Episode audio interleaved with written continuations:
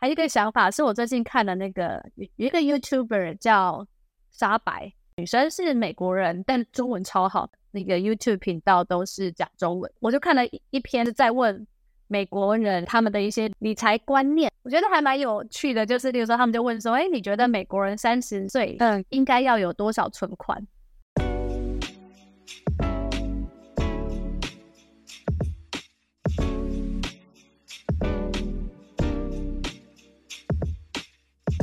嗨我是派蒂小姐，嗨，我是 Liliko。我跟着内心深处的美国梦，好不容易来到美国西雅图居住与工作。而我只是个阴错阳差来日本看看晃晃的人。这个频道将分享有关于海外生活的大小事，谈论日本东京及美国西雅图有趣的生活习惯差异。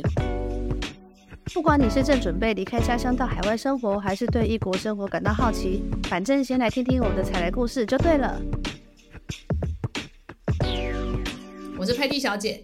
今天在开始前，我们目前已经上了第四集。那我们在前三集有收到一些朋友或是一些听众的反馈，谢谢大家。对，谢谢大家。有一个是大家觉得我们两个的声音很像，呃？你觉得像吗？然后我第一次听到，对，所以就嗨，我是派蒂小姐，我是莉莉口，模仿你。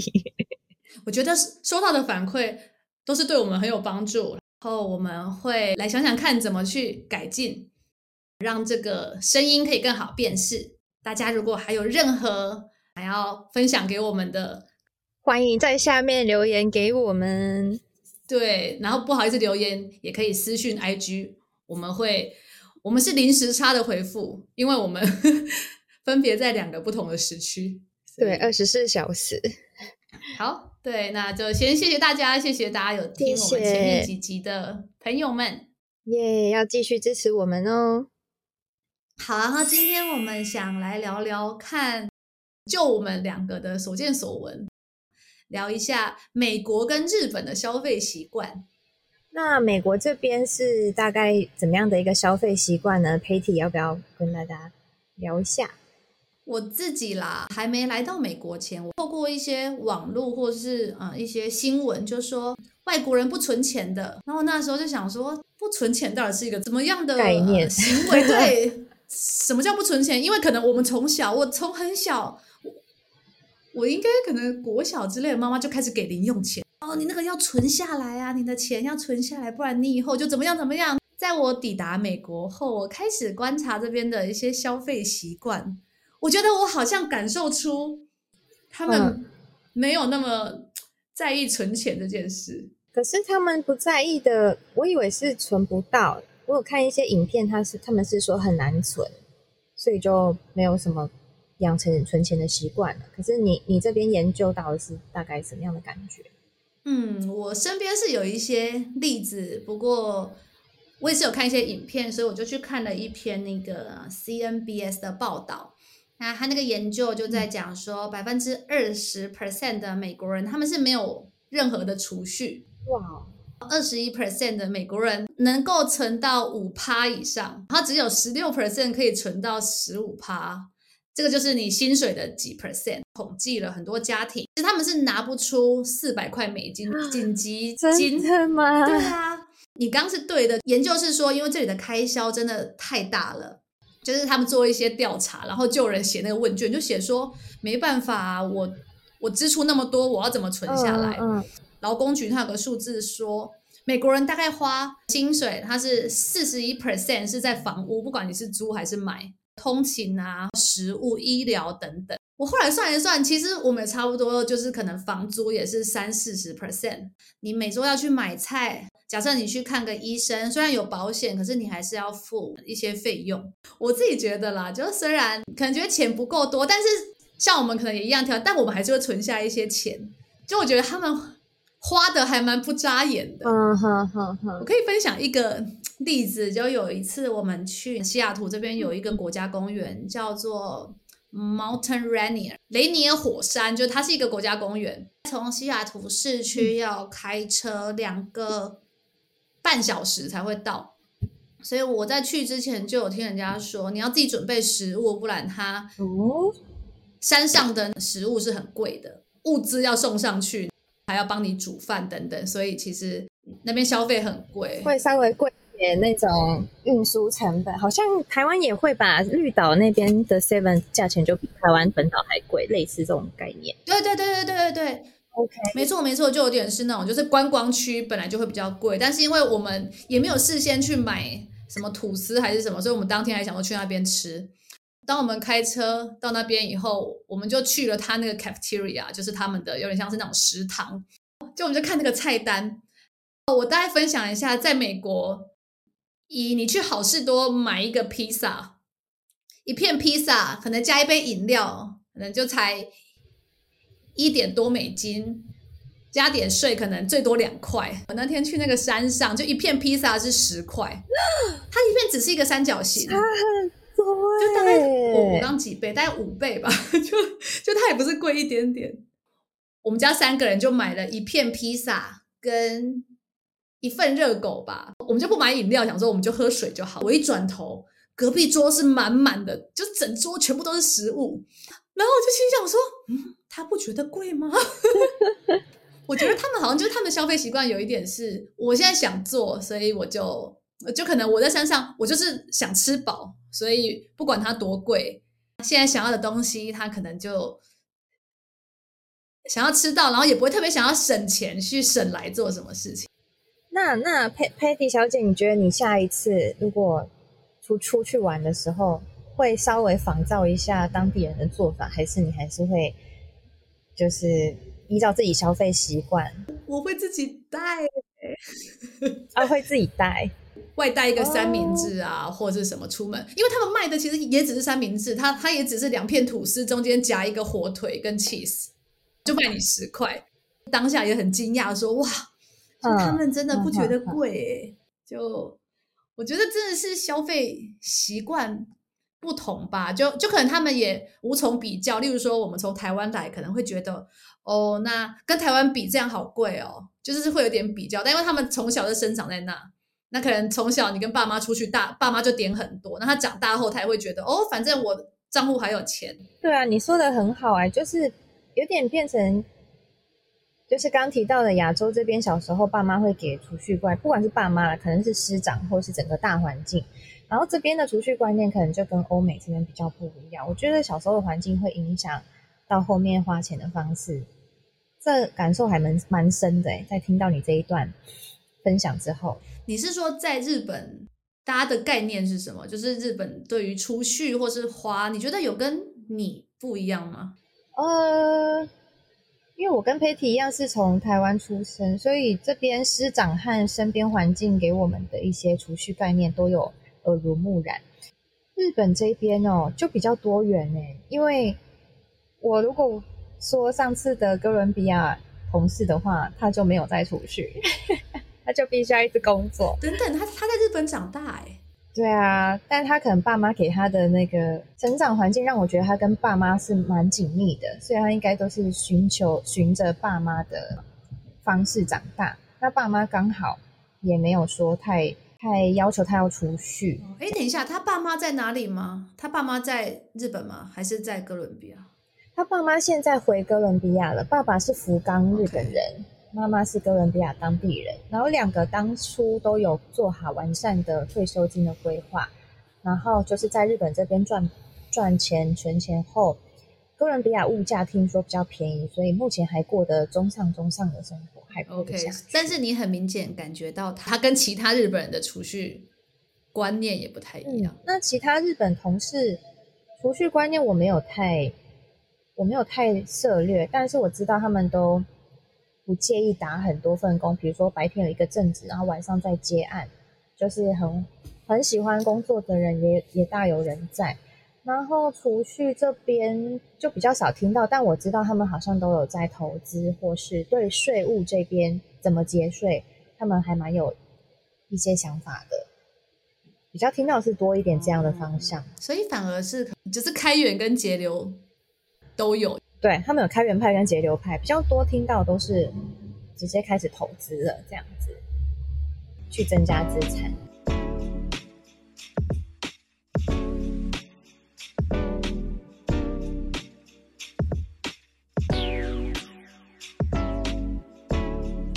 后这个我还有一个想法，是我最近看的那个有一个 YouTuber 叫沙白，女生是美国人，但中文超好，那个 YouTube 频道都是讲中文。我就看了一篇在问美国人他们的一些理财观念，我觉得还蛮有趣的。就是例如说，他们就问说：“哎，你觉得美国人三十岁嗯应该要有多少存款？”然后他就访问了各个年龄层，可能有访问。三十几岁、四十几岁，甚至有访问就是六十几岁。嗯，那他们的回答就是很多人其实都回答说，三十岁怎么可能有任何存款啦、啊？拜托。然后我看到那影片，我就想说啊，台湾不是都说什么三十岁没有一桶金怎么办？很常有这一句话，然后我都不知道这句话到底是要给人多少压力啦。我蛮好奇的，日本学生之类的，他们有没有那种就是哎，我三十岁前一定要达成什么目标的那种？我觉得。与其以日本来说，不如说这世界充斥着很多不同的理财概念，跟他对于一些目标的设定。我觉得日本也是会提早给大家说，哦，你要怎么样才会成为一个成功的、能在社会立足的人士的目标。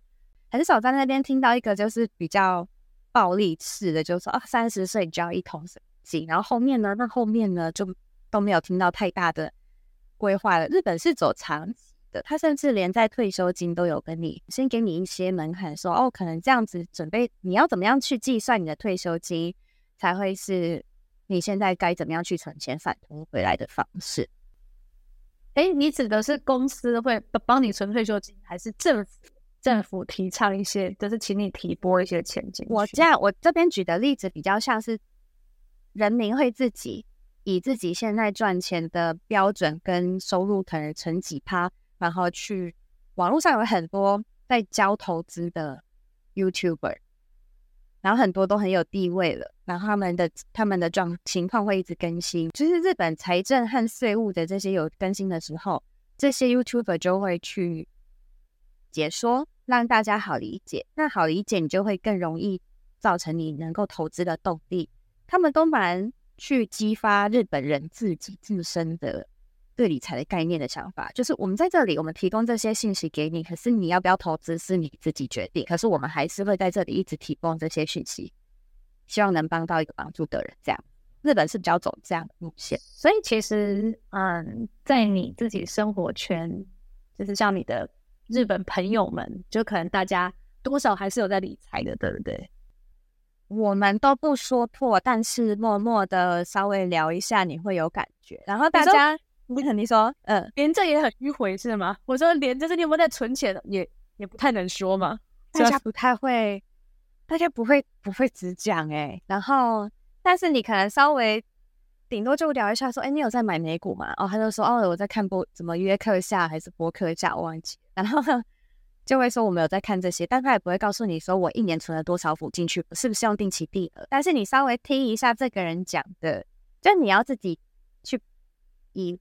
言语中去判断这个人是否，你也只能概括评论他是否有在投资，你不能无无从得知说他到底投资了多少规模，这样就还蛮隐晦。所以其实，如果我去问一个日本人说：“哎，就是你，你有没有在投资或者什么存钱什么？”其实是没有礼貌的，是吗？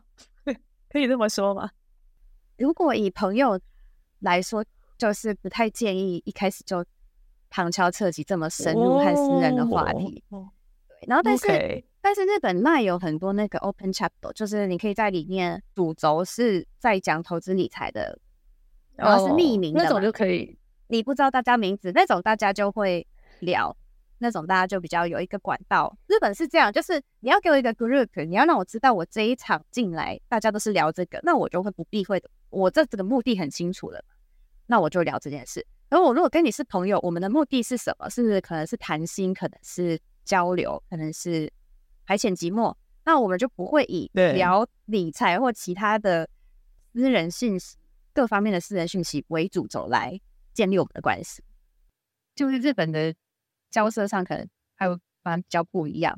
我刚才想起你上一集那个阅读空气，我只在想说，就是例如说，可能我比较这样跟朋友聊，但真的你跟日本人聊。好像你也要退，对，或是你不要问太多，可能太 personal 的。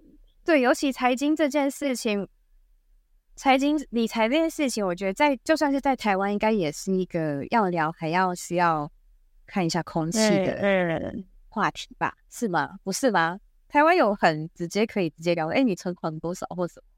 好像也是蛮尴尬的吼。他可能不会问，对啦，可能不会问存款多少，但可能会说，对，你有没有在投资啊？然后，呃，然后你有没有储蓄啊？等等的。哦，是哦，台湾会直接这样。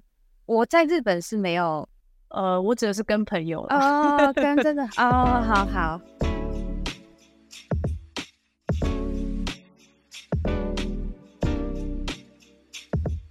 那想问另一口，你有没有觉得日本当地人比较多把钱花在什么样的娱乐，或是花在，例如说他们喜欢美食，他们他们喜欢什么？我觉得可以从很多角度去切，但是就是先说，这是我片面所感官到的。我觉得他们花蛮多钱在，哎，那个怎么念？空气清新剂吗？空气清净机，空气清净机。你说一台机器吗？净化空气的那个？对对。我怎么觉得被你形容都很像笨蛋？对，就是会花在那一方面的家电或是吸尘器。我觉得花在家电上面。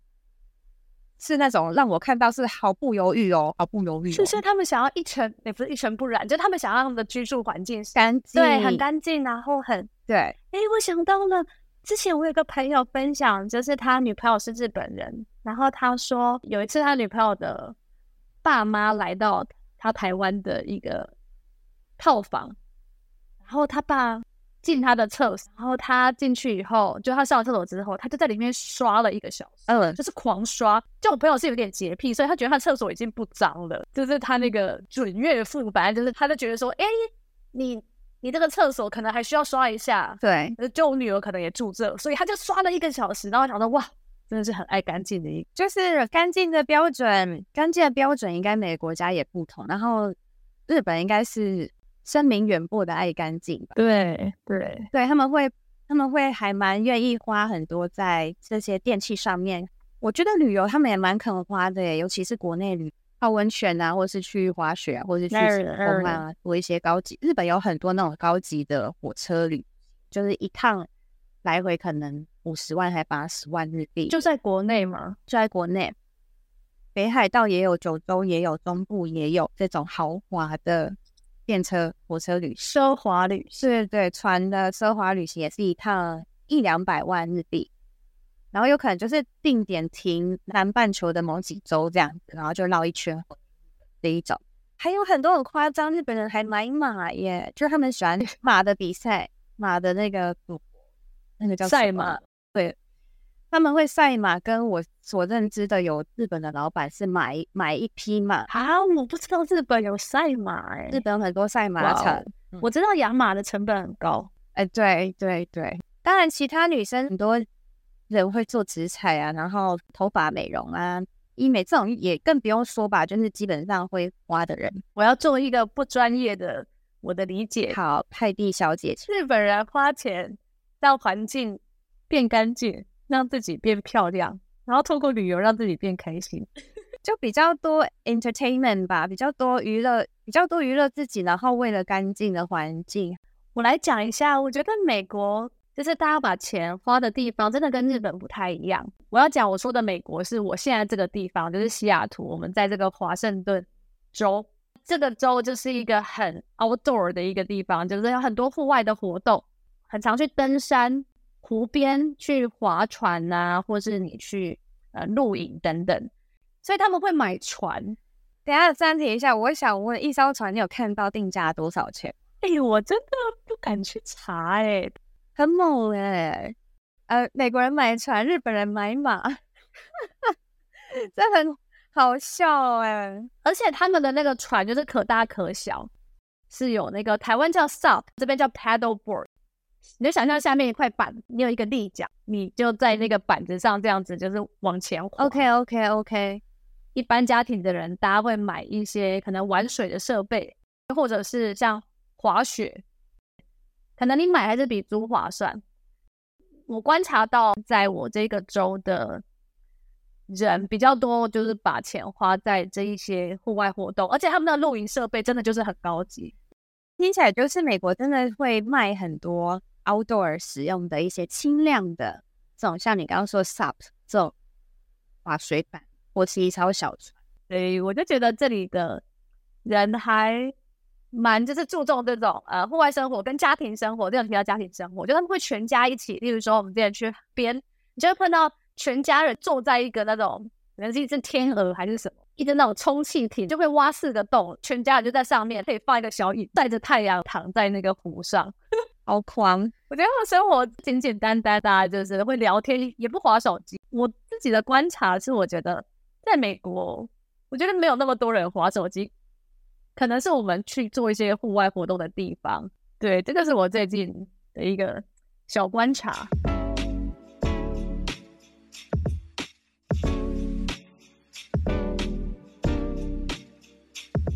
我们接下来重点二要来谈谈我们各自在国外是如何处理理财啊，还是有些省钱妙招。先来请 Patty 跟我们大家分享一下，你有什么样的感想呢？理财的话，之前有提到嘛，因为我们才刚来不久，所以信用分数还不够高。我今天查了一下，我好像六百六百九，那个有点是一个预估值。所以在美国这边，其实你信用记录够高，你可以去申办一些，他们有一个四点五 percent 的一个高利率定存，你可以去开一些户，钱放进去，你就有四点五 percent，你不用投资，你不用干嘛，就会直接利息一直进来。但因为我们现在还不太能申请，在美国，我觉得他们也还蛮强调投资的。嗯，然后像投资，他们有一个四零一 K，就是美国，因为像是美国政府的一个那种退休金计划，有点像是台湾的劳保吧。嗯。等于说，就是也是说，你的薪水，你可能提拨多少进去。嗯有一些公司比较好，福利比较好的，他会在 match。假设我提拨六 percent 进去，那公司就是再给你六 percent。这里看那个退休金的计划，好像五十九岁之后你才能把它领回来。可能也知道，蛮多美国人没有储蓄概念，所以有一点是强迫你，就是某程度的强迫储蓄。跟有些公司，因为他为了鼓励你。把钱放入这个四零一 K，所以他会补你一些钱，然后让你多放一些，为自己的未来做打算。我想介绍一个美国最近有一个新的名词，针对这个理财，它叫 FIRE，就是 F I R E，Financial Independence Retire Earlier，可以让自己投资理财的不错的话，那你可以让自己早点退休。啊，现在这个概念呢？我上次看到好像阿滴的影片还是谁，就已经有一些大学生，或是有一些就是年纪还很轻的，他们已经在开始就是想思考说自己什么时候可以退休了。即使他们还没开始工作，但他们就开始去想想看，哎，我要怎么投资，然后我要怎么让自己可以早一点退休。其实我插播一下，其实日本也有同样现象，然后日本也是叫 FIRE。我觉得在美国，其实像刚我前面那个研究讲的啊，就是你真的。花费太多了，要省钱的话，像我们自己的生活形态，一到五三餐都是自己煮，周末偶尔出去玩的时候，真的没办法的话，就是偶尔会外食。因为现在美国外食的小费其实已经到很高了，嗯，中午大概十五 percent 的小费，但是晚上呢，如果你真的去餐厅，你进到餐厅里面吃饭，我上次有一次进一个餐厅，然后他那个账单来，因为现在账单会直接。写建议的小费是多少？哇哦，这么高级！这么他已经写好，然后他还会写推荐是二十五 percent，然后再来是二十七、三十 percent。这个很贵耶，这个你吃哇，往上吃一百块你就付一百三呢，就是很小费文化已经变得还蛮高价。但是因为你你还是要付嘛，因为他们真的也是蛮辛苦的。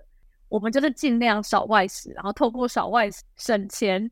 哎，我想问问题，他那个小费文化是给到这个结账人的本人，还是给到这一间餐厅，他们再去 share 给所有的员工？这我没有标准，我没有标准答案。但是好，没关系，没关系。我知道，通常就是他们收回去之后，可能老板那边也会去看一下，就是哎，可能谁小费收比较多，然后可能会再给他一些奖金。但我觉得他们应该也是要交一些回去的。我觉得不会全部是那个送的人，因为煮的人在后面呢、啊。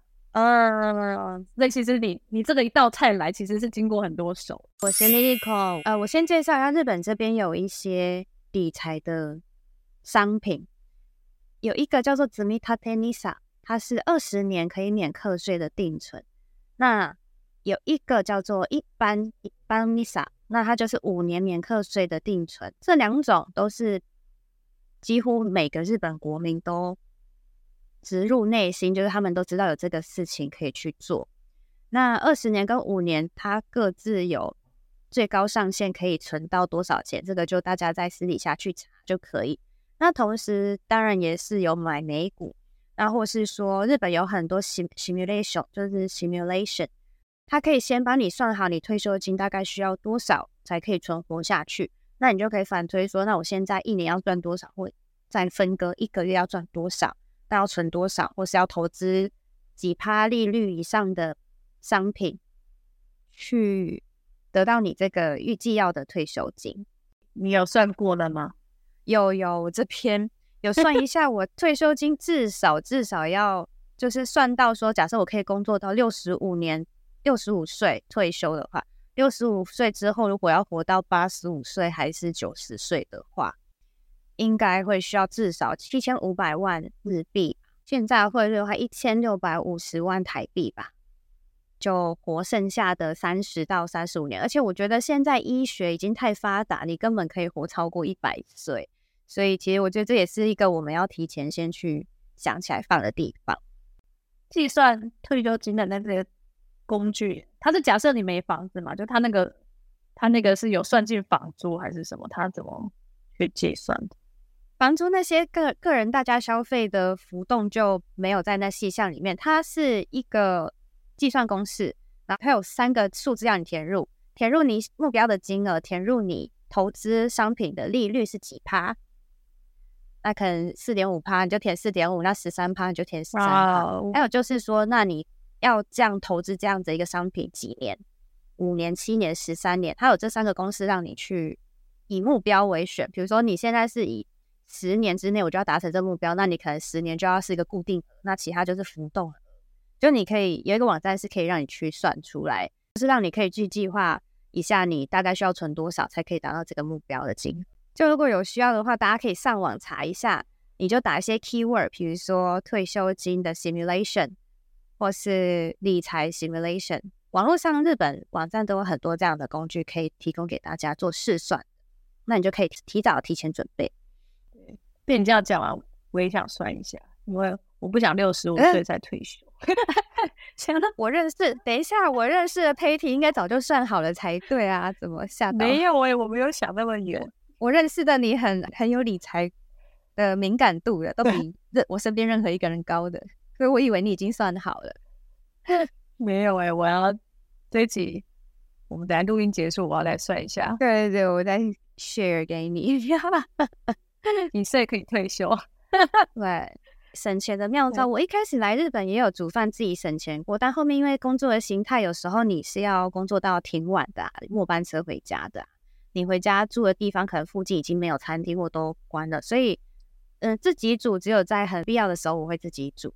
那有时候也需要因应的那当下的生活形态，可能吃外食的时候就不可避免。那不可避免的话，就再把其他的开销，比如说像我我旅游的开销就。不像大家那么频繁，我可以不旅游，但是我会在家看一整天的 Netflix 休息，就可以充饱精神。就这些都是比较少开支的一些方法，比较宅就可以省钱。对啊，我刚好比较宅，对，都没有太大的开销。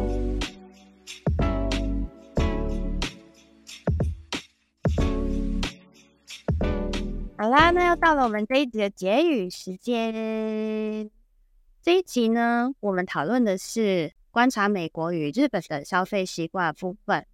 我觉得日本的生活方式挺在乎清洁度的清洁感，所以大家会不惜成本的花比较多在电器上面啊，或者厨具啊，让家庭的生活上比较方便的一些产品上面。然后我其实来日本生活后是认知到，日本真的对。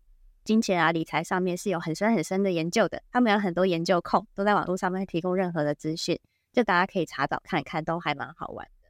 就是有点让我改观啦，因为我以前在台湾没有人教我这么多理财方面的部分，然后是来日本之后发现，哦，他们已经 plan 到很长久，到退休金都算。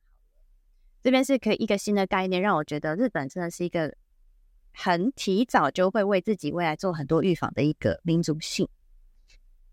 那派蒂呢？你的观察，美国这边的消费习惯啊和储蓄的概念，对你来说有什么样的冲击和什么样你觉得有趣的地方呢？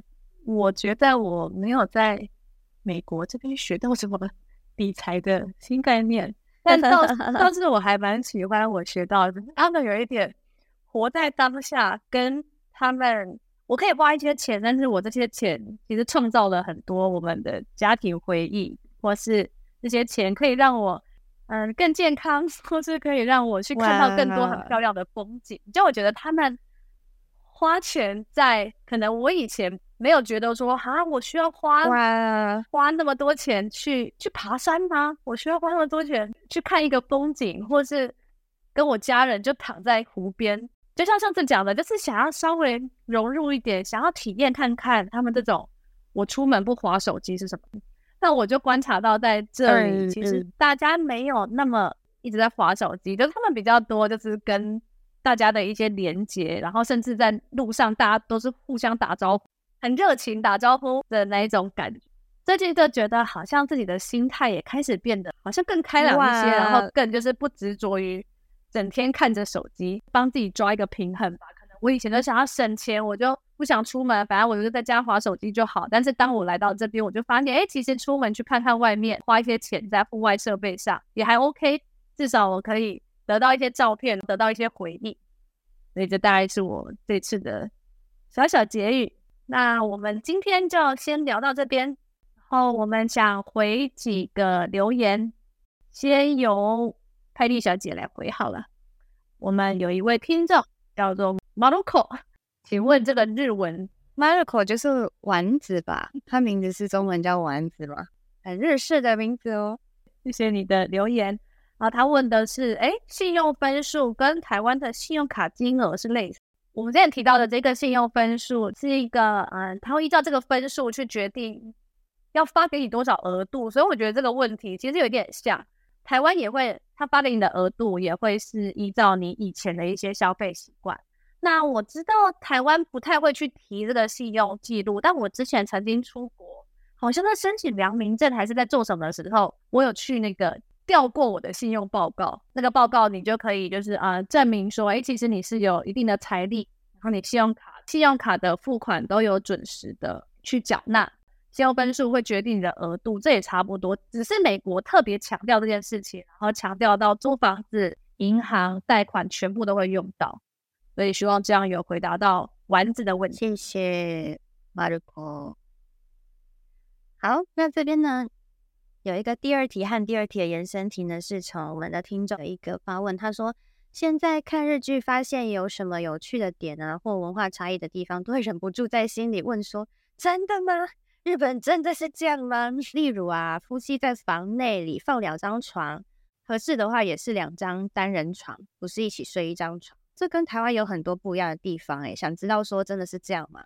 其实真的蛮常听到大家有这样疑问的。那我这边来切入一个，就是从以前到现在我认知的日本的文化，就我个人而言，日本它有沿袭一些背景，就是老婆可能就是照顾小孩，老公是上班主要上班者。那两个人作息一定会不一样，比如小孩半夜会哭要起来照顾，通常会落在老婆身上的责任感比较多一点。